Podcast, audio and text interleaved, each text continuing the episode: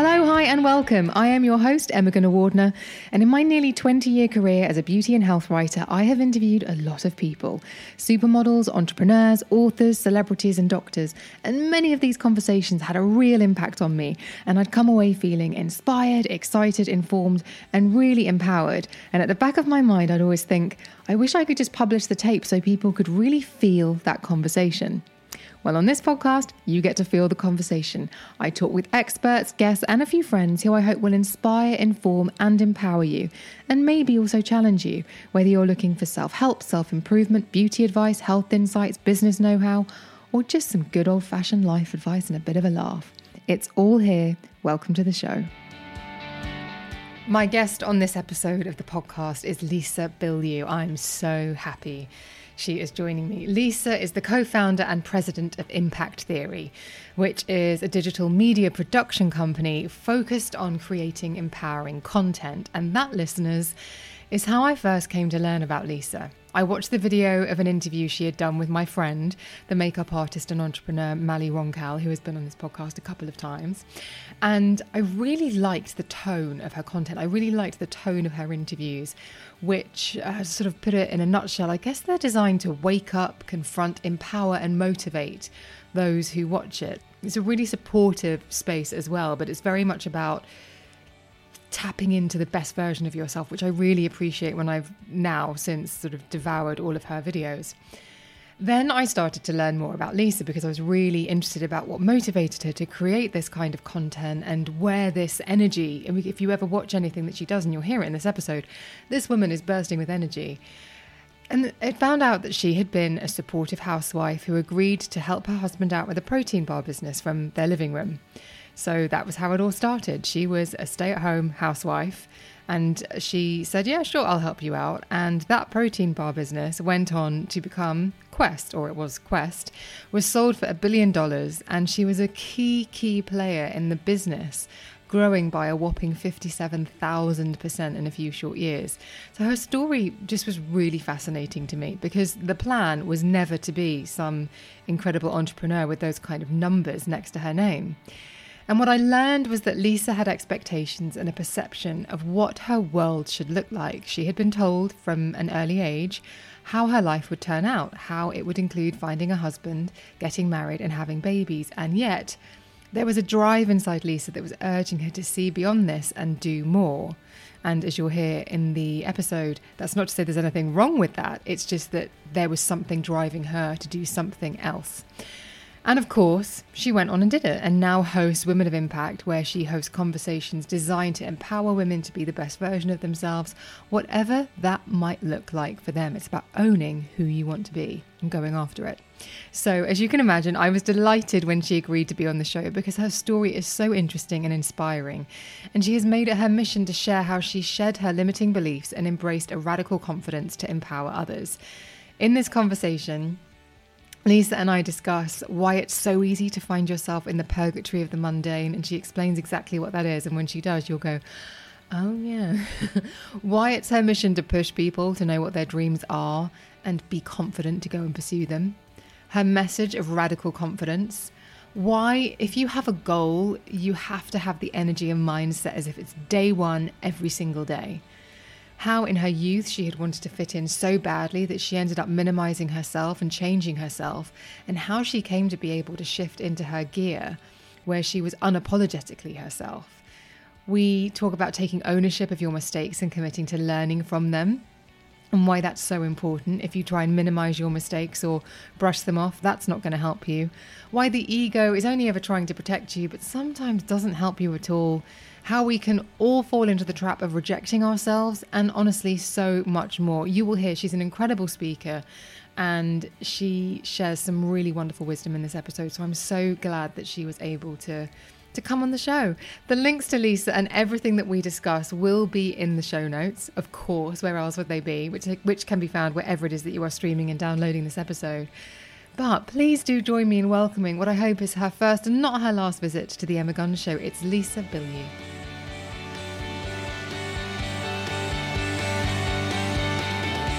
Well, isn't this exciting? Lisa Bilyeu, welcome to the Emma Gunn Show. How are you? Oh my God, what up, homie? I'm so excited. Do you know, a fellow Brit in the house. A fellow Brit in the house. We've just been talking, listeners, about London and the the underground. So you can tell a somebody hasn't been in London for a while, and two someone hasn't used the tube for a while. so true.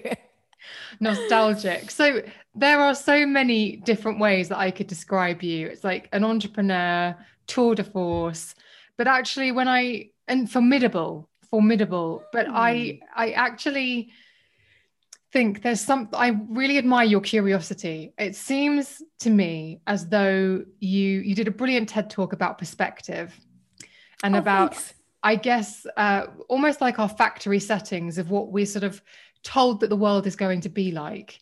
And that there was something within you that said, actually, the world doesn't have to live within this framework. There's something within me that wants to define my circumstances. Mm and you have gone out and achieved many, many things. And now, with the work that you're doing now, you are using that curiosity not only for your own gain, but to help as many other people who have that burning desire to do more, be better, live their authentic self, if you like.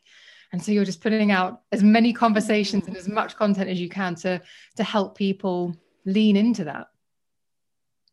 Thank you. I um that's I love hearing your other people's perspectives and you know some people pick up on certain things something you know people are drawn to certain things and others. So i'm always curious actually right? Like you use that word. I'm actually super curious to know what is it that resonates with you because you know i think every individual is different and that that's really kind of for me something that i'm almost seeing. There's a lot that's in my heart like a lot that weighs on my heart. And so i try to talk about everything and almost see what sticks because that's my goal is to create impact. And so i don't live in a world where i want to impact just one or two people. Like i've just owned that. That's a reason why me and my husband decided to not have children. We're like, no, we want to dedicate our lives to really making global impact. And that does mean millions and millions and millions of people.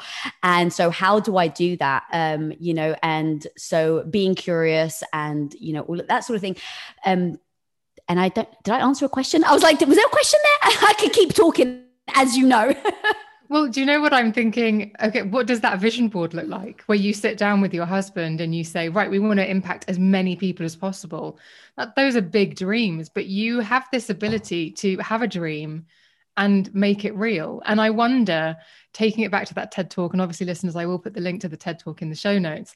But I wonder whether achieving realizing that you could do that, realizing you had agency and realizing you could set your sight on something and achieve it was that as much of a surprise to you? And absolutely yeah. I i mean i spent eight years as a stay-at-home wife before we started to quest. So you know brought up greek orthodox north london everybody i knew. It was like oh you find a guy you get married and you have children. That is it. Even my grandmother and you know when i was younger she would say to me in a very thick greek accent like oh your life is written for you. Don't worry. You find a nice man and he going to marry and he goes support you you and and it's like when you're seven and eight and you're being told that your life is written for you you really do like start to believe it even when you have dreams. And so when i look back of how on earth did i spend eight years as a stay-at-home supportive wife when i actually didn't enjoy it? It wasn't like that was a dream. It wasn't like i'd ever wanted that.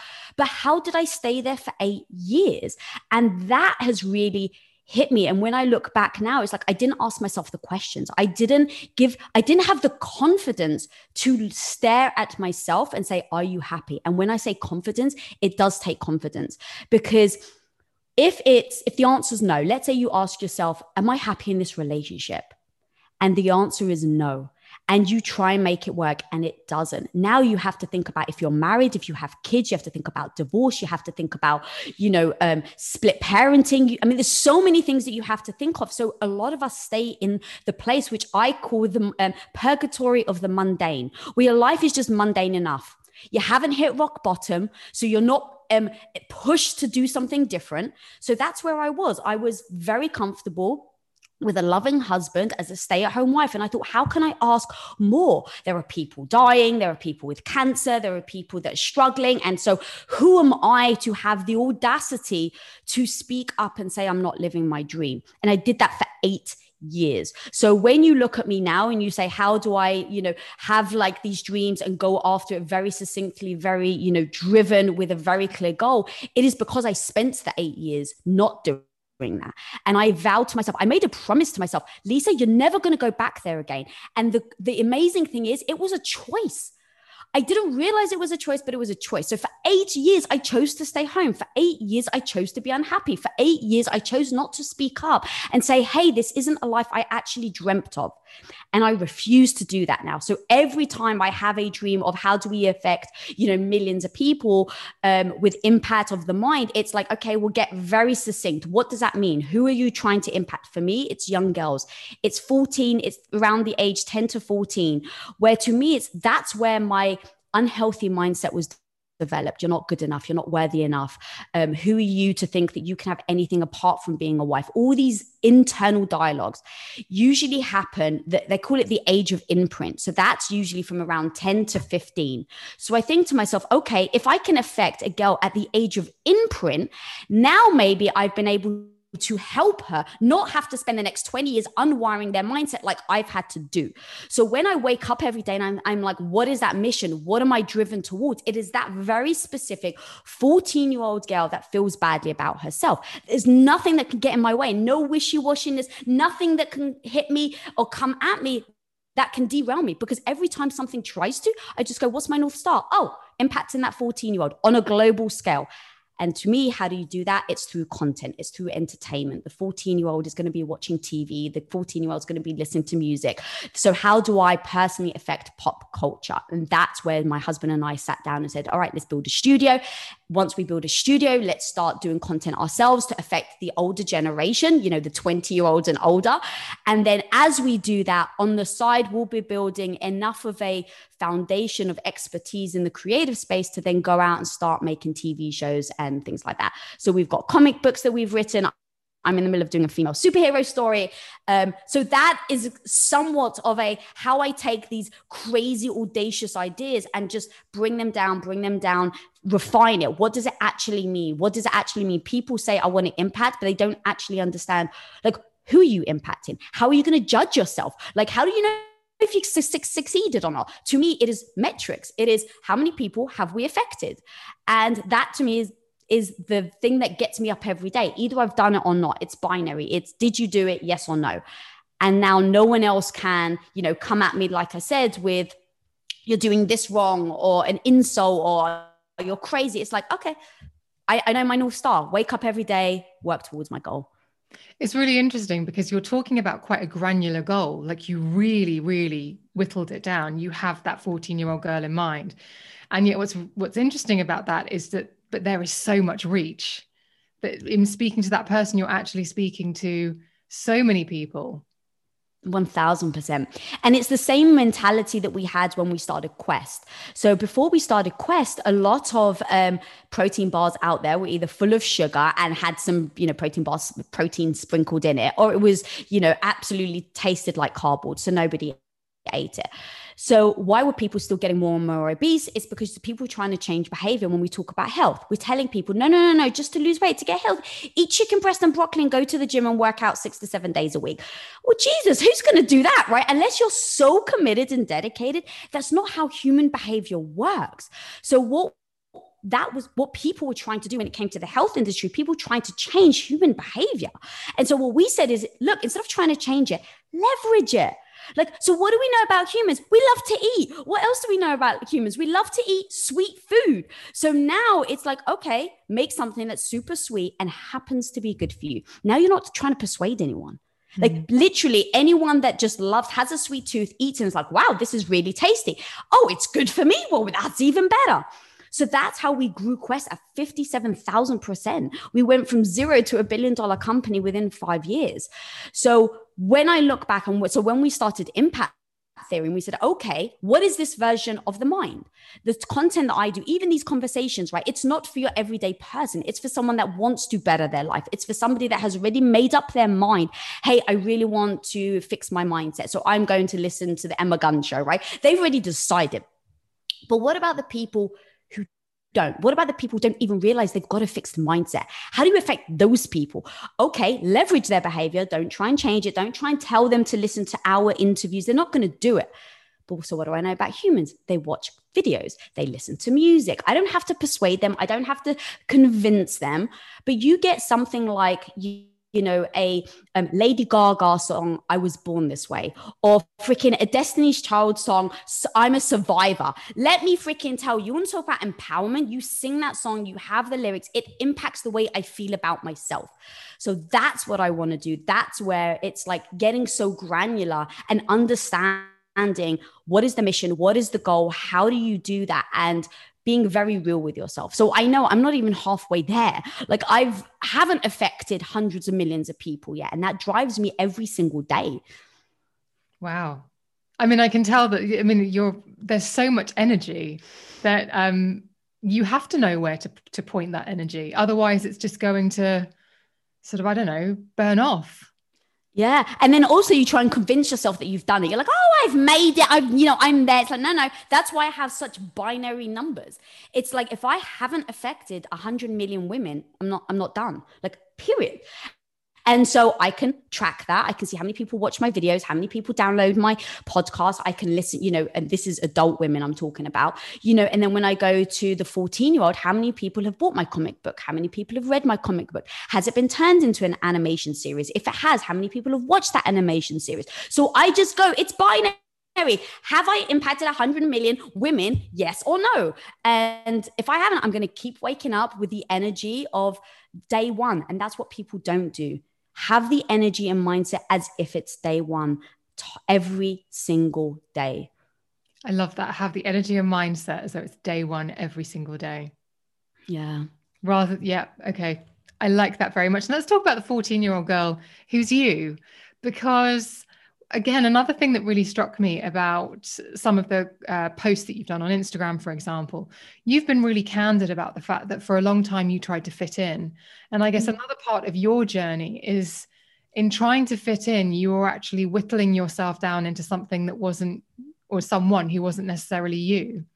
And it has been a process for you to lean in to who you are, even so far as wearing the watches that you like because you love big watches, or wearing the yeah, hair. girl. yeah, don't think I didn't notice, or wearing your hair the way that you love to wear it, or working out in the way that you want to.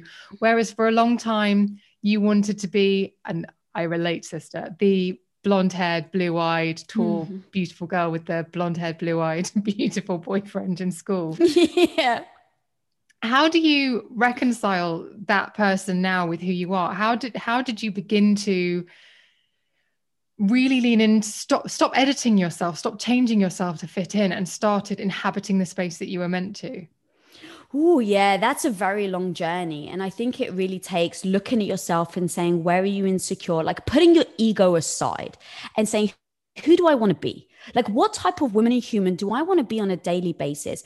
Because why aren't I that person? Like in my 40s, how am I not that person? Right. And so you just go, oh, it's the ego. The ego tries to keep you safe. The ego tries to protect you. And when you're bullied as a kid for your looks and the way, you know, you you turn up every day and the crazy thoughts you have, um, it's the the natural sense of yourself has been pushed down and your ego has now taken over, right? It's in the driver's seat. And it's like, no, no, no, Lisa, you want to be liked. No, no, no, Lisa, you don't want to be judged. And I just spent so many years there. And the anxiety and the crippling mindset that it um, evolved inside me was just extremely unhealthy. And so, even going to Quest, I didn't believe that I was worthy. I was like so scrappy. I had no idea what I was doing. I didn't, what, what the hell did I know about a protein bar? Right. And so, my husband's like, oh, babe, just help out. And, but we didn't expect to grow at 57,000%. So, the helping out meant I was shipping bars from my living room floor. And then before I knew it, within two years, you know, we were shipping out $80 million worth of inventory. I had 40 employees underneath me. I had my own 10,000 square foot um, department. And so I had to learn how to be a boss. And I was just terrible at it all. That's a steep, um, steep learning curve. Yes, it really is. And in those moments, every time I wasn't good, every time I would literally fall on my face being because like I'm just not experienced. In those moments, I just had to look at my ego and I'd be like, why don't I want to get back up? Why do I want to hide? And the truth was is that because my house at the time was on the line, and I very much valued myself as an amazing wife. I didn't want to let my husband down. Those two driving forces got me to pick myself up every time. So even though I was terrible, even though I had no clue what I was doing, once I realized it was the ego that was getting in the way and I could keep learning. Like freaking Google it, right? It's like if you don't know what something is, Google it. There's no excuse in this. There's literally no excuse. And once I told myself that and I just held myself accountable to be like, well, do you want to lose your house? Well, shit, well, no, of course I don't want to lose my house. Well, freaking learn it because that's the choice. If you are worried about your ego, if you're worried about how good you are, then then just be in the safe space of thinking that you're amazing. But you lose your house, your husband thinks, you know, you've let your husband down and the company folds. So I didn't give myself the luxury in those moments to soothe my ego. I was like, okay, get back up. Okay, get back up. Okay, get back up. And because I got back up, over time, it started to teach myself something. It started to teach me something. I'm not confident even now, but I understand. I'm not confident in a lot of things. That's actually a lie. I am confident now in some things, but I'm not confident in a lot of things. But I just know now, having taught myself over the last 10 years, that confidence comes from competence. I like that. Like, period, right? if you're not good at something, you don't have the confidence to do it. Why? Because you're shit. Like, if we can just all own, like, oh, yeah, I'm crap at that, but I can get good. And how do I get good? I have to build the competence enough so that once you have the competence, once you start to feel better, once you start to go, oh, I am actually un- understanding what a hell a P&L is, right? Like I had no clue. So it's like, oh, I understand that now. Okay, now I'm more confident to enter that meeting that is talking about P&Ls. So it just, it becomes a stepping stone, but we all want to have the confidence from square one. But for me, over time, it was the building the competence and the confidence in my work. So that was with Quest, but I still didn't feel confidence with who Lisa was. I was definitely hiding behind the company. I had massive health issues that really hit me hard. At the point was like Quest was at probably the most successful we'd ever been. We were announced as a billion dollar company. I was perceived as, you know, one of the found, the co-founders of this nutrition company and I couldn't even eat our own product because my gut literally, I mean, wrecked. I could barely eat for over a year. I lost like 10, 15 pounds. My hair was falling out. My nails were brittle. So my health was really bad. But I was so ashamed. I was so embarrassed about anyone finding out that I was un- that I was unhealthy. Um, I hid it. Now imagine I couldn't wear a bra and I couldn't stand up for more than five minutes at a time for over a year and I'm running a department. So I just hid everything. I pretended to everybody. And that was so detrimental to my health, my stress levels, my mindset that it got so bad that I said, All right, Lisa, everything's in your control, right? Every, I like to say those words. Everything is in your control. All right. So everything, everything's in my control. Why am I not getting better? Okay, because I'm not acting in accordance to help my body heal. So once I took ownership of that, I started to change the way that I acted. I started to change my um, my mindset with that mindset it started to improve my health. With that improvement of the health and taking ownership everything came full circle that it always comes back to what am i choosing? Like what am i choosing? All these things that i keep going how did this happen? And how did this happen?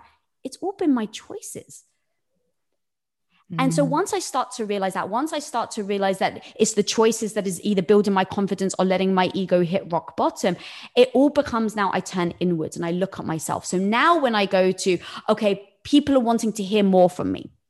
And I, I, promise you, I will eventually answer your question. So people want to hear more from me and they're asking me questions. And I'm like, why are they asking me? Like, I'm not confident. I'm, you know, and the, the self narrative. I mean, we just sold a company for a billion dollars, and you know we've built Impact Theory that you know has now over seven million in our ecosystem alone, and I'm still like, people want to hear from me, and so I still have that mindset, and I went, okay. Lisa, what, what is your mission going back to? Okay, I really want to impact women. Okay, well, what does that actually mean? You've just said content makes a difference.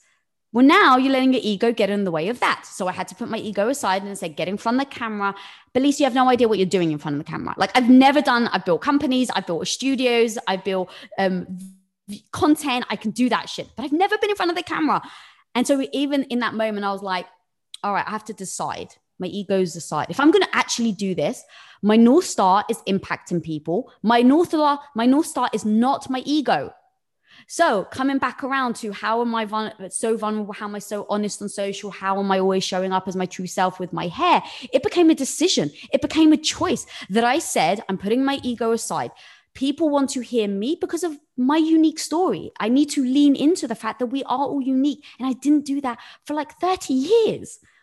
And so I just forced myself Lisa, allow people to either like you or hate you for who you are. Because if you try to show up as someone that you're not and people don't like you, then it really does sit with, well, I'm not working towards my goal and I'm not actually acting in accordance. So I just made a decision there and then. I said, all right, this is me. I'm going to have my hair weird. I'm going to have like my big watches. I'm going to wear, you know, a $15, you know, necklace that is from Amazon. And I'm also going to freaking wear my, you know, very expensive Chanel mm-hmm. necklace because I don't give a shit. Like I've just decided I don't care what other people think. I love wearing Wonder Woman necklace. I don't care how much it costs, but I also love wearing a Chanel necklace. And I, you know, and so I've just had to let go. I've had to let go of other people judging because they're always going to judge and that eventually they're going to be people that want to speak out want to be authentic and if I cannot be authentic, how can I encourage other women to do the same? So, Lisa, you have to lead by example, no matter how much you. So, the TEDx talk that you actually said that you watched, I don't know if you know this, but that was my first ever public appearance ever on stage. I shit myself for three months, no joke. And literally, I only said yes because I told myself, again, going back to decisions, once I had told myself I'm never going to end up a house, a housewife. And when I say housewife, it was the life I didn't want. Mm-hmm. Nothing against housewives. I think if that's the life you want, you should go after it. But I didn't want it. So I said, I'm never going to go back there. So what I'm going to do is I'm going to keep challenging myself, even when it feels uncomfortable. So I decided, I made a declaration to myself, Lisa, anytime you feel the fear, you have to say yes. And so someone literally came up to me and said, hey, you want to do a TED, TED talk? And I said, yes. I literally, I just blur, I go, I'm not joking. I literally blurted it without even thinking. And for the next three months, I honest to God was so petrified inside. I was, I wasn't able to sleep for three months. And my husband, who is like the most amazing, you know, speaker, he's literally looking at me like, I can't babe, it's three months away. You're getting yourself so cool. I was spending hours every night practicing and rehearsing, and I was so worried about it but I forced myself to do it. And the thing is, I actually don't think the talk went, was great. I look back now and I'm like, all right, it was a stepping stone, but I don't judge myself for it because I took the plunge. Mm. And like anything in life, whatever your audience is, you know, wanting to do as they're listening right now, like what is that thing you really want to do?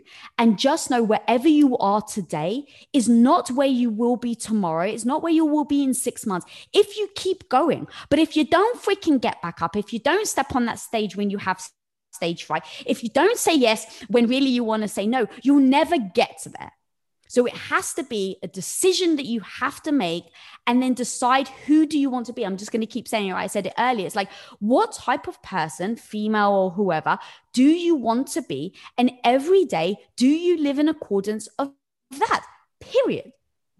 And I write out who Lisa wants to be. And then I go, do I do that every day? And look, some days I mess up. Some days I bite bite at someone when I'm frustrated. I'm like, all right, that wasn't the person I wanted to be. Cool. Don't beat yourself up. Don't beat yourself up. Just know tomorrow, Lisa, you can get better. Do you know it's funny? In in my page of notes in front of me in capitals, right through the middle, I've got who do you want to be? mm, I love that. I have to tell myself that because I let my emotions take over. That's why. I do have a negative voice. I do have a are you good enough, Lisa? I was I actually am, I haven't really officially announced it, but I'm in the middle of writing a book. And literally I was like, who the hell are you to write a book, Lisa? But I was like, I, I know I can't listen. I've got to keep going. Who do I want to be? Who do I want to be? And so I just said yes, even though I have no idea how to write a book. but do you know, just bring it back to that TEDx talk because there might be some listeners uh, who tuning into this conversation who are thinking this is all very type A, this is all very fetishizing success, and any any minute now they're going to rip off their shirts and start beating their chests because it, because it because it's very it's it's quite strong messaging but actually in that TEDx talk the thing that I really loved is you said my destiny wasn't to be a housewife it didn't make me happy but what about the person who says I'm just a housewife or I'm just a this like if that's what you authentically if that's your goal don't ever just it be it and really celebrate it because who gives a crap what anyone else thinks Oh my God, thank you for saying that. And that's really important. My whole message at the end of the day is who do you want to be? Not who is Lisa, who do you want to be? And then how do you get it? Like that's the main thing. So even with everything you're saying, you're right. Like I have like weird big dreams, but it's not it's not really even about that. It's how do how do I show up every day when I don't believe in myself? When I wake up in the morning, I'm like, Lisa, you're not good enough. You, are, what right do you have going on so and so's podcast? Like all of those thoughts play in my head. So whatever the person's, you know, wanting to be, if you want to be a housewife, how do you own that? How do you feel good about that? How do you not let other people's judgments? Because that's another thing, girl. I'm noticing coming up in the entrepreneur female, it was really hard because at the time it women um, entrepreneurs weren't really a thing. So it was, you know, I was fighting against the grain. When I finally decided I didn't want children, I had to fight against the grain as well. I had people saying that I was selfish because I didn't want children. I mean, I had so much backlash. And now the stories over the last five years, I've noticed the tables are starting to turn. Women are now starting to go, oh my God, thank you for speaking up. I don't want kids either. Oh my God, thank you for speaking up. But what I'm also noticing is now it seems like women are starting to pass judgment on the women that want to stay home.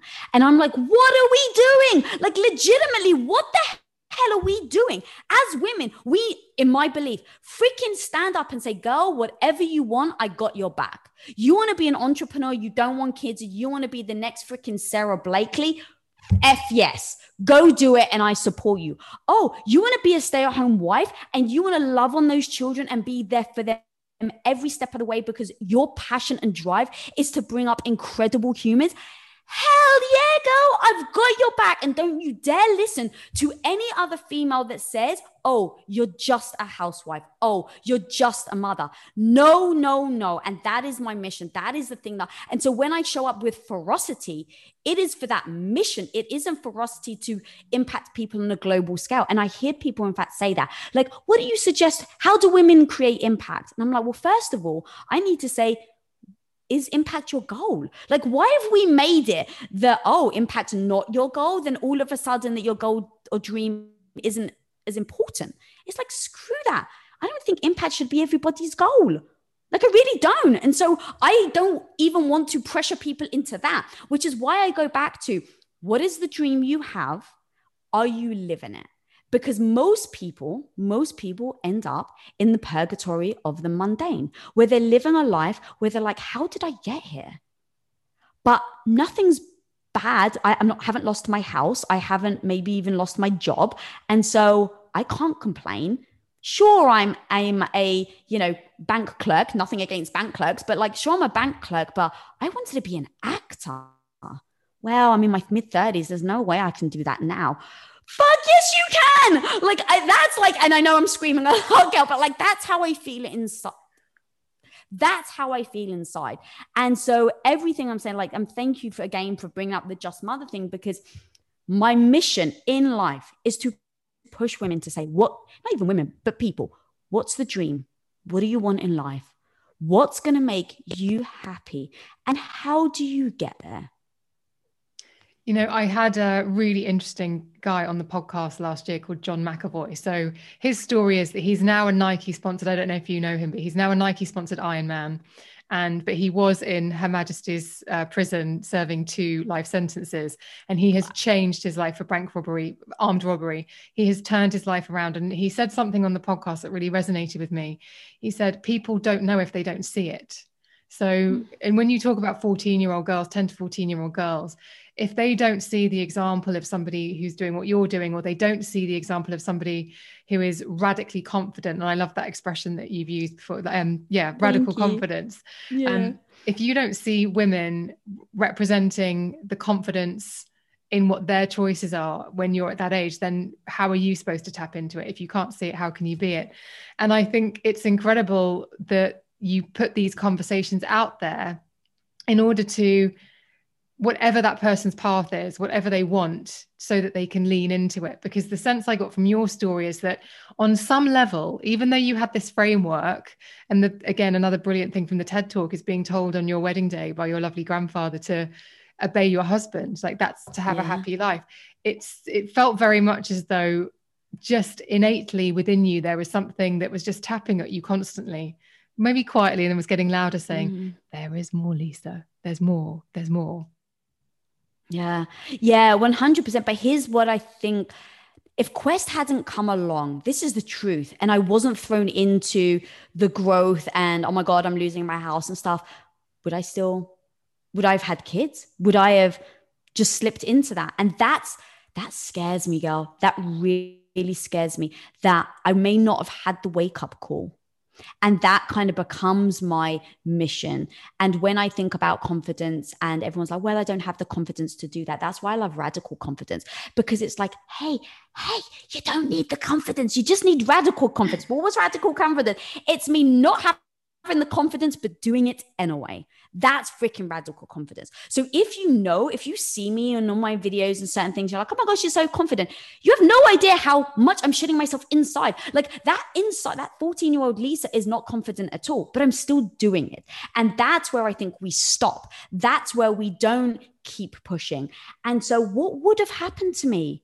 Like honestly if quest hadn't happened so that's why i'm it's very important to me to have this mission to speak up to really you know encourage women to say hey, you need to think about where you are in life. Hey, you need to think about what that dream was. You need to think about what beliefs you have and why you have them. I, growing up Greek Orthodox, I never questioned God ever, ever until I was on a date with my husband, and it was like our second or third date, and he's very curious, and so he was just like, "Oh, babe, oh, so why do you believe in God?" And you want to know my answer? Because my dad told me. I was like, I was like, uh, because my dad told me. And that's where I was like, oh, that's a terrible answer. Why do I believe in it? And so now that's actually one thing I pose to your audience. Like, write down what is the dream you have? What is holding you back? And what beliefs do you have? And are the beliefs malleable? Are the beliefs told to you? Is that something that you've chosen to develop? Um, and so I had to do that. I had to go through what are all the beliefs that I have of what's what's possible and what's not possible. Like even having kids, I never even considered not having them. Like it didn't even dawn on me that I could choose not to have children. And I know that may sound ridiculous, but it didn't. Mm. And so, kind of like, that's really what I want to encourage your audience to really think about, right? It's like, what is that thing that you want in life? um, what are you told and are they the same because that's the thing it's like sometimes your belief system holds you back from trying something new that actually then leads you to your dream but you don't know that you've got a belief system until you start questioning it well, it's true, isn't it? You talk about the purgatory of the mundane, but for a lot of listeners or for a lot of people, they may be thinking, better the devil you know. Like I've I've mm. got it quite good. So why would I take a risk? Because I could potentially lose everything. But I guess what you're saying is actually it's it's those risks and those potential failures that not only get you on a path that's probably going to feel a lot more satisfying but also probably gets you closer to answering that question who do i want to be? If if you're kind of moving outside of a framework and you're it's like going to a country for the first time isn't it? And mm-hmm. realizing that people eat at mm-hmm. different times and wear different types of clothes and you think i didn't understand this. This is crazy. I didn't know you could live like this. Right. Yeah like the greeks eat dinner at 10 p.m like what on earth it's so true yeah yeah understanding that things can be com- completely different and i guess as well one thing i wanted to ask you because again i've talked about ripping off our shirts and beating our chest you have talked about the 57000% growth with the company like uh, was it 0 to 1 billion in five years but and so there is kind of this um, trend to fetishize success and I mm-hmm. guess you get put on a pedestal a lot, and you've already touched on it. And people think, well, you must have all the answers because you have had this incredible success that is the kind of thing that would be on the cover of a business magazine and that people write about all the time. But you how how do you accept the success?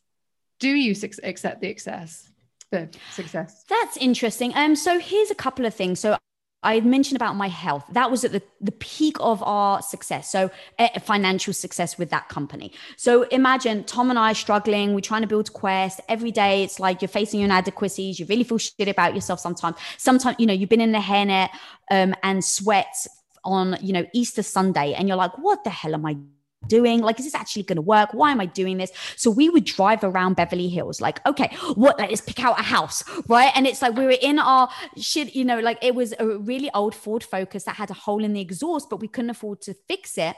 And so if you went over like 50 or 60 miles an hour, it was one of those cars that starts started.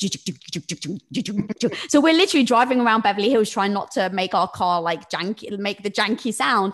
And we would look at these houses and we would, uh, you know, somewhat jokingly argue about he wanted the Cape Cod house, I'd wanted the Mediterranean house.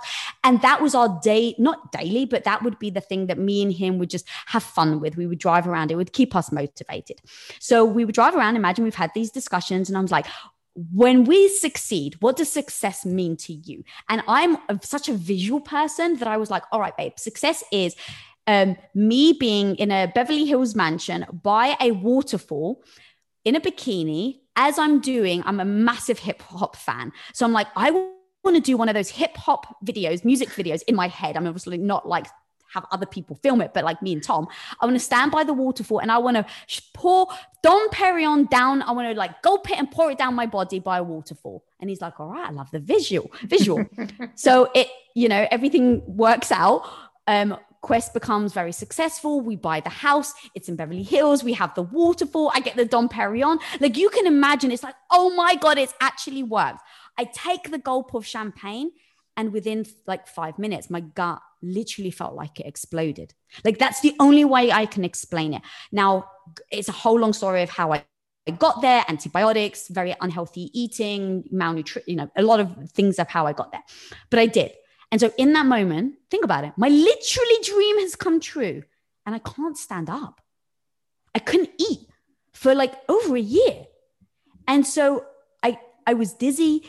So you can imagine I'm thinking, well, success isn't what you think, right? Everyone, t- everyone says it. Money isn't what you think. It's like, no, no, no. And everyone's like, that's such bullshit. You really do think, no, no, no, no, it's bullshit. Once I get the money, it's going to make, you know, I, I, will feel better about myself.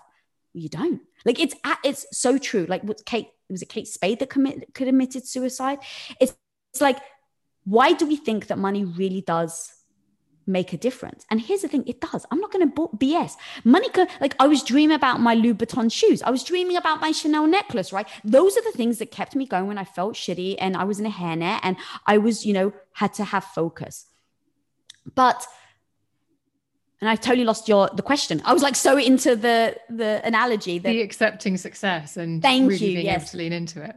Thank you, sweetie. Appreciate it. Um, and so that ended up like, oh, okay, well, that was a great slap in the face. So if health isn't it, because think about it, I could barely, so I could barely stand up. Intimacy with my husband was almost impossible. Um, being happy going to birthday parties. I, I, I, couldn't wear a bra and I could barely stand up. So I wasn't socializing. So now, in these moments where you think the success, you think the money, you think all of this is going to make you feel better.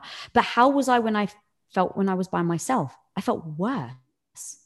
I felt, oh my God, you're a loser, Lisa. You can't speak up about your health. So when I go to bed at night, what is that voice in your head saying? And now that's the thing that I use as a barometer. I don't use money. I don't use how many views have I had. I use the voice in my head that when I go to bed and I say, How do you feel about yourself? Are you proud of yourself? And now I can say yes. But back then, it, I, I didn't even think about that. And so, even when it comes to success, guys, it's like really think about what does success look like for you? Again, I don't want to bullshit. It's amazing not having to worry about bills, but there's also an incredible amount of other problems that come with it. Like with my health, I was, so, I worked so hard I was working so many crazy hours. I never put my health first that I ended up getting myself in that situation. So now in hindsight, does success outbeat my health? Hell no. Hell no. And so I don't know if there's anything that I can really say that allows people to really believe it. But the one thing that I would say now is maybe change your barometer to be like, how do I feel about myself when I go to bed at night and the lights are off? Does it does it revolve around how you are treated by the world and how you treat the world is it is it or is it keeping your side of the street clean when the lights go off and you ask mm. yourself that hmm. question is it i was the best version of myself in that situation today and boy was i challenged then but i brought the appropriate version of me to that situation and so i'm cool um it's not normally as nice as that in my head. I'm usually like, I can't believe you did this, Lisa. You're such an idiot. Why did you say that? And in those moments, as I'm like, okay, yep, I recognize the pattern. You're beating yourself up, Lisa. Remember, you're you're the person that improves. You're not the person that's going to get it, you know, the first time. So, okay, reframe. What did I say? What could I have said better next time? What's the actual the actual words? Like what are the actual phrases I should have said that I wish now in hindsight? Okay, remember those so that next time when something like this happens, these are the words you're going to use. So that when the next time thing happens, and I'm like, God damn, I didn't do it. I start beating myself up again and I go through the process again. It's like, okay, you're beating yourself up. This doesn't serve you. What do I know about myself? I'm the learner. Lisa, you can get better. And in that flip of the mindset in that you know those moments when you're going to bed at night that's when the voice is sometimes that that's how i get to sleep i literally mm-hmm. take my negative voice take all the things that i'm telling myself i'm an idiot i'm stupid i can't believe that i still have very much so today it's a megaphone in my head but i now don't judge it i don't feel badly about it I almost say, ah, all right, here's a challenge. You're telling yourself that you're useless, Lisa. We know what to do. Right. And then I play a game and I speak to myself and I'm like, okay, bestie, right? I sometimes try to call my negative voice my bestie because I'm like, all right, bestie, what are you trying to tell me? Because sometimes the negative voice can be warning you of something. Hey, dumbass, what did you do? Right. And even in that, I'm like, all right, I'm calling yourself a dumbass, but what is the negative voice saying? You didn't handle this well. All right. Actually, maybe it's got a point. And if I'm just trying to shut the negative voice down, now I'm just doing it because ego. I'm not doing it because I actually want to get better. So pay attention. What's the bestie saying? You should be able to trust your best friend to tell you the hard things, even when it's not good to hear. So, um, so yeah, so that's kind of how I end up playing through my mindset, going back to success. It's like I don't know if anyone will actually really believe it until you're there. Mm-hmm. but the truth is is if you're not sure close your eyes ask yourself how do you feel every day? And are you working towards being that person? Going back to the quote that i love is are you actually working towards that? You don't even have to be that. I don't know if i'll ever actually be that woman. That's the truth. And actually i don't know if i ever want to because then what do i try? Like i love the pursuit of growth I don't love being great. I love the pursuit of being great. And the reason why I say that to myself is because when I fall on the floor, I don't have, I don't know if I have the confidence to get back up. So I just reframe how I fall and what I think about myself when I fall so that I keep going. Um, so that if I'm 80, if I'm 90, or, you know, when, I shouldn't say if, when I'm 80, when I'm 90, I've still got a driving force to keep going and i'm not thinking about well what's next and you you know mentioned it earlier I think a lot of people look back and say, well, this was like the best time of my life, or well, this is, you know, what I want to do. And, you know, well, I'm just kind of doing this now. It's like, no, no. To me, age literally doesn't matter. The only thing that matters is you've told yourself that age matters. That's the only thing that matters. And my mom in her 70s, who's had a very unhealthy um, relationship with food. When I was growing up, she was borderline anorexic. Then she went to clinically obese. And so she really fluctuated. And in her 70s, she started watching mindset content. She started watching mine and my husband's content.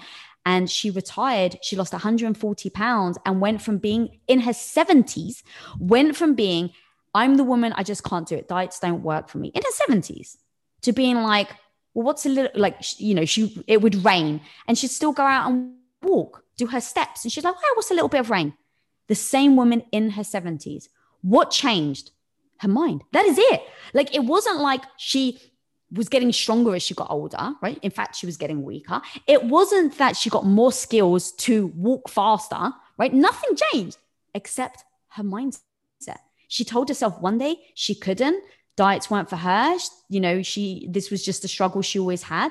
And the very next day she just didn't accept the excuse anymore. You know it's funny what you're saying in this story because actually it's it's making me think about the role of failure. And i've talked about failure a lot on this podcast and how for me personally in my own life i've had to reframe, reframe failure as stepping stones to success because without failure you don't grow. Like yeah. it's like the tears in the muscle when you work out. Like failure is the stuff that will allow you to get stronger muscles. And i th- i it's it really strikes me that actually that failure is is such an important part of the journey. And also the journey is also a really important word because it's not about a destination. And it's about maybe screwing up a lot along the way and sometimes kind of i don't know about you i used to try to create an, an, echo chamber where if i screwed up i would say to my friends this happened and i'm right aren't i and i would change the story a little bit so that mm. they would mm. reflect to me that i had i had done nothing wrong here and i think one of the biggest things i was able to do in my own life is put my hands up when i screwed up and mm. also mm. say sorry when i screwed up 1000% i love that so much it's so important and I think, but it's a really hard thing to do. But it sounds as though that's a crucial thing that you do when you're talking about that voice at night. That voice at night, even though it might be your bestie, it might be your negative voice. Sometimes it's telling you these these might have been your failures today, and but this is how you're going to improve because you've seen them, and you're not trying to ignore them, or you're not trying to validate them and say, well, there's a reason you were like this, Lisa. You're owning them. Yeah, um, I still catch myself though. Sometimes I absolutely catch myself. And like, ah, you were just trying to pull the wool over your own eyes, right? It's like you know, and I even joke about it so that I don't feel badly about myself, and that's why I always say things with such energy and lightheartedness because I've been there. I've been there where the mind is so freaking powerful. It's held right. I mean, you know, I was in a place for eight years that I wasn't doing what I loved. It wasn't making me feel good. I my value and my self esteem was purely um, external. I was waiting for my husband to come home every night and praise me for how clean the house was, and I was waiting you know, for my mum to get excited about what a great wife I'd become. And, you know, I was really waiting for other people to give me the validation.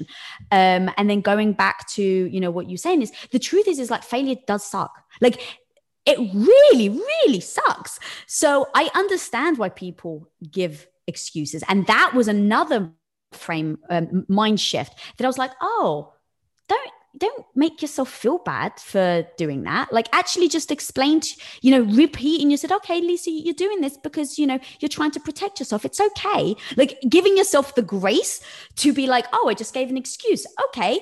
Give myself the grace of why I gave an excuse, but make the shift. And that's uh, um, super important, I think, when it comes to failure. And then I just, I do repeat mantras to myself.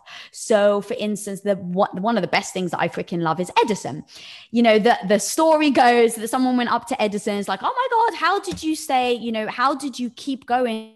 after you had 10,000 failures in order to get to the light bulb. And he turns around and he's like, there weren't 10,000 failures, there were 10,000 lessons. So now the way that I like to frame it is if I'm going to try something, anything new, let's say your listeners are, they want to play an instrument or something. It's like, okay, how many lessons do I think I need to get as good as I want to be, right? And you go, okay, maybe it's going to take me 10,000 lessons, right? Let's just say that. Okay, if it's going to take me 10,000 lessons, how much, how quickly do I want to get good at it? Because I can do all day, every day, if you think of one lesson be as an hour, I can do all day, every day, give up the rest of my life, and now I can become the best, you know, pianist or whatever in the world.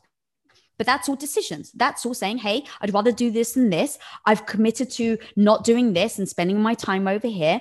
And reminding yourself that it is possible. Like it actually is possible. And then because you've told yourself how many lessons it's going to take, when you're on lesson 27, when you're on lesson you know, um, 2,362 and you're still terrible at playing the piano, how do you keep going? You go, all right, I've still got 7,000 and I can't do the math quick enough. Um, but right, but now you just go, cool. But when you get to the 5,000 mark, then you can cheer and go, I'm halfway. But if you don't tell yourself that you've given yourself the grace to have these lessons, to fall on the floor, to pick yourself up, when it gets to that 5,000th you know, failure, if you want to call it that, or lesson, you go, sorry. So if you get to the 5,000 and you haven't given yourself the grace to do it, you'll be like, well, I'm terrible. Well, what the hell? Why am I wasting all my time? Let's just move on. But if you've given yourself the grace, then you can celebrate, I'm halfway there. Mm. It's a shift in perspective. You've 100%. talked about um, uh, self rejection as well. Is self rejection when you basically stop paying attention to what you want and you let everything else and everyone else validate um, you, make your decisions for you? I think a, a, mix of a lot of things. I think it is that. But to me, it's also, um, you know, self like, I can't do this. Well, hang on, I've just rejected myself. Well, why can't I do it? I can learn. right it's so it's like you, are rejecting yourself before you've actually even tried to do something or it's like well lisa you can't wear big you know chunky watches because people are going to make fun of you you know? And it's so again i've just self-rejected. I've told myself that it's not good enough for me. So now why on earth would i expect somebody else to accept me? And so in that process i've said okay you want to wear a big watch? Freaking wear the bloody big watch. And if someone says, Oh, I can't follow you, or I don't like you, or your message isn't going to impact me because of the big watch, um, I have to be okay with that. And that was actually a decision that I made again. So, um, on one of my episodes, I love wearing um, leggings. I've actually got my leggings on right now, but I've got black leggings on. um, I, I love wearing leggings. So, you know, 80s, 90s style. So I had an episode of my show, Women of Impact, where I wore pink leggings. Now, I sat there and I said, okay, the reason why I do my show is to impact people. So, to really get people to change their lives. And so, one person in the comment of that video after it got released, they said, Hey, Lisa, um, thank you for this content but i just i can't watch you anymore. Your pink leggings and your you know 80s 90s set just is too like like i i can't remember what word they used but it wasn't very nice. It was like it's just too much and i just can't watch you anymore. So in that moment i went oh shit. I'm going against my my goal right? My goal is to impact women and now what i've done is i've just put her off because of my st- my style so I was like, all right, well, I have to really consider do I change my style? Because if my goal is the most important thing, then I can be very honest and say, I'm going against my goal. Mm-hmm. So I was like, okay, for the business, wearing my pink, le- for my goal, wearing my pink leggings isn't aligned. But what's even more important than that? Being authentically me. Why? Because that's what I am trying to get other women to do. So you even said it earlier, right? Like be the example. It's if I'm changing my pink leggings because I so worry about how other people perceive me, how on earth can I show up tomorrow and do a video about accepting yourself? And I just had to be that honest. And I said, okay, so actually impacting women isn't my primary goal. When it came into conflict, right? My primary thing is actually impact yourself, Lisa.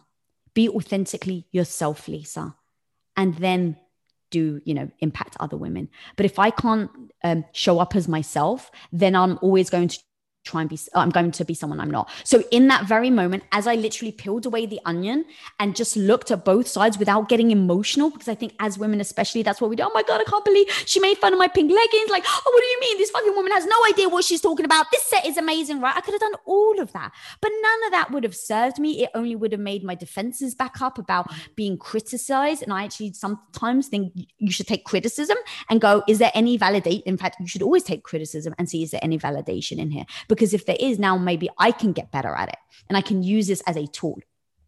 So I just looked at the situation very honestly with no emotion and just said, okay, this is that moment that you were challenged. And I'm so proud that I still show up as myself. So wh- whatever your audience want, and it's a stepping stone. It literally was, I'm too embarrassed to wear shorts and knee high boots out in public. Yeah.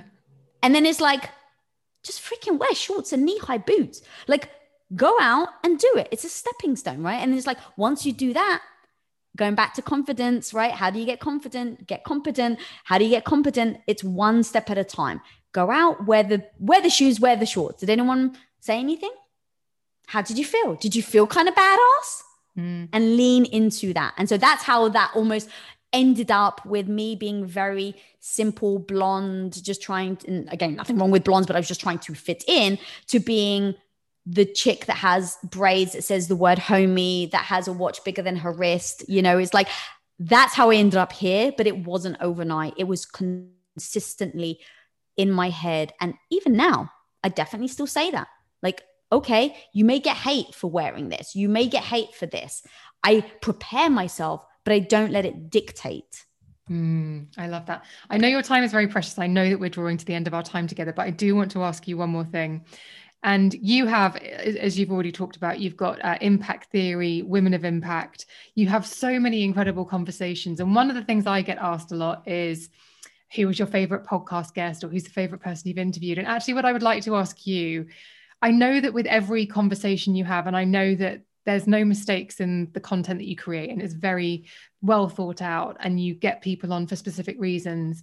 But i wonder in and among all of those things whether you ever had have have had a conversation with somebody and you've realized that actually perhaps it's had a bigger impact on you than, than you were anticipating. Um so first of all i'd like to correct you. I've had many mistakes. So many mistakes in my videos. You have no idea. One of my top performing videos actually ends abruptly and right literally it's got um it's like one of my top three videos. It ends abruptly after like the 30 minute mark. And then i come on camera and i stare straight at camera and i'm like all right guys i'm just gonna freaking own it. My we messed up. We couldn't like our sounds cut out. And i was literally gonna go on and make a, an excuse. I was gonna be like like almost try and hide the error and I was like, why am I hiding it? So I went on camera and I was like, I was about to hide the error. I was going to try and end on in like a beautiful end card with music. You guys never would have realized. But I'm here today to tell you that even though I've produced, um, you know, at that point, 300 hour long episodes of video content, I still make mistakes. So I'm here to show you that there are still mistakes and there are still many mistakes and I'll still keep making mistakes. And I do that so I don't feel badly about myself. So the next time I make a mistake that I don't beat myself up over it. So I just wanted to correct the fact that I, I want people to know I constantly make mistakes. And as much as I want to be perfect at everything, I know that I'm not. Mm-hmm. So sorry, just wanted to say that. and then remind me what the question was. Oh, the guests. Yeah. So, is there anything that, in by having a conversation with the intention of impacting that 14 year old girl or that mm. woman, that actually you realize that maybe you were the one who needed to hear that message that day? Yeah, 1000%. And that was actually when I started my show, Women of Impact, it was always who do people want to hear from? And over the last year and a half since COVID, um, I was doing Zoom interviews and I way prefer them in person. I'm such a hugger. I'm such a like, oh, come here, you know, that I really want to do like interviews in person. And I, as I started doing more and more Zoom interviews, I just asked myself, do I, is it still filling me up? Because it, I started to not get excited anymore. And so I just went, all right, well, what is the goal? It is, I cannot, going back to, I cannot create impact if I don't show up, if I'm not excited, if I'm not learning, if this guest hasn't impacted me, how the hell can I expect them to impact my audience? That makes me feel forced. When I'm like, hey, check out this guest, but I don't really freaking like him. Right? Like that's just it doesn't it doesn't resonate with me. So I just go, okay, um, since like again, since COVID, who do I want to be in front of? Who do I want to interview? What is it about this person that I'm in intrigued. And so every single interview now, I'm like, I need to have learned something for them. So it's not even just one big guest that like blew my mind. It's one guest that said something on the side that just stuck with me. And also, it's me being very deliberate in making notes, taking things that resonate with me, and then implementing that in my life. Mm. So even with everything that I'm saying, it's like there are going to be some of your audience that I don't resonate with. There are going to be some in my um, of your audience that are like, "Oh my god, Lisa, what you just said it it literally hit me like a ton of bricks." And that same thing that I've other people here be like, "Ah, did she say that? I don't know." Right? It's like there, there are going to be way that people perceive those. So I can't control how other people are going to perceive my interviews because I want to be talking to different women. Like I want to be talking to a sex expert. I want to be talking to a hormone expert. I want to be talking to a psychotherapist. I want to be talking to a secret service agent about serial killers. Like I just freaking want to be talking about that sort of stuff. So I'm just like, I'm not going to ask, well, what type of show do I do? Like I stopped doing that. I'm mm. like, if there's something empowering in this woman's story, I, you know, I really don't care. It's not that I don't care. That's not true. I do want people to get impacted, but not in spite of me not being impacted. Mm. Because I cannot show up with energy and excitement. And I've had some behind, I'm not sure if this is public knowledge or not, but there's someone that's very, very famous that just signed on for another year of doing their show. And they've been miserable I know this for a fact. They've been miserable. Oh, shit. And that's my alarm. They've been miserable for two or three years, but they signed on another year for the show because of their audience, because they want to keep being relevant. And I'm like, wow, that's just a trap I don't ever want to be in. Okay, I understand how people get in that trap. I understand that ego is a very powerful thing that everyone loves to be told. Oh my God, you're amazing. I love your show. So, how do I make sure that I don't let my ego take away? How do I make sure that I still am on a mission and that I don't just keep doing it for the sake of other people? So, I think about that constantly. And that's how I then shifted my thing of I just want to interview women that really interest me. And how do I then part like show the impact to my audience so they can hear the message too um but yeah so that's you know one of the uh, people i had on the show last year and she came back on this year it had the biggest impact on me without a shadow of a doubt is our mutual friend Evy Poumpouras. oh my, god. my girl Evy what an incredible woman and you both have a very similar uh, message that comes out obviously from two very different areas of expertise and life experience but you both essentially say be the hero in your own life become yeah. be the hero for you show up for you and so it's been an absolute pleasure to have you show up for me and to show up for my listeners today because it's been oh such a joy to speak to you Go, it's been such a joy. I know that I've spoken a lot, and um, but I would love to just like catch up and hang out and hear more about you, um, and what you're doing. And yeah, thank you so much for having me on. It's been an absolute joy. Thank you. Listeners, the links to Lisa, Women of Impact, Impact Theory, Quest, everything that we've discussed will be in the show notes. But um, please come back soon. oh, you got it, girl. Thank you so much for listening. I hope you found that conversation with Lisa interesting. If you would like to get in touch with me, email me at thebeautypodcast at gmail.com. I would love to hear from you. If you'd like to DM me, perhaps a little something a little bit more casual, you can do so on Instagram and Twitter, where I'm at Emma Guns. Or if you fancy it, you can click the link in the show notes, which can be found wherever it is that you are streaming and downloading this episode, and click the link to join the Facebook forum. There are thousands of your fellow most excellent listeners in there. And I know I would like to see you and have a chat with you in there, so don't be shy. Thank you so much for listening. I will see you on the next one.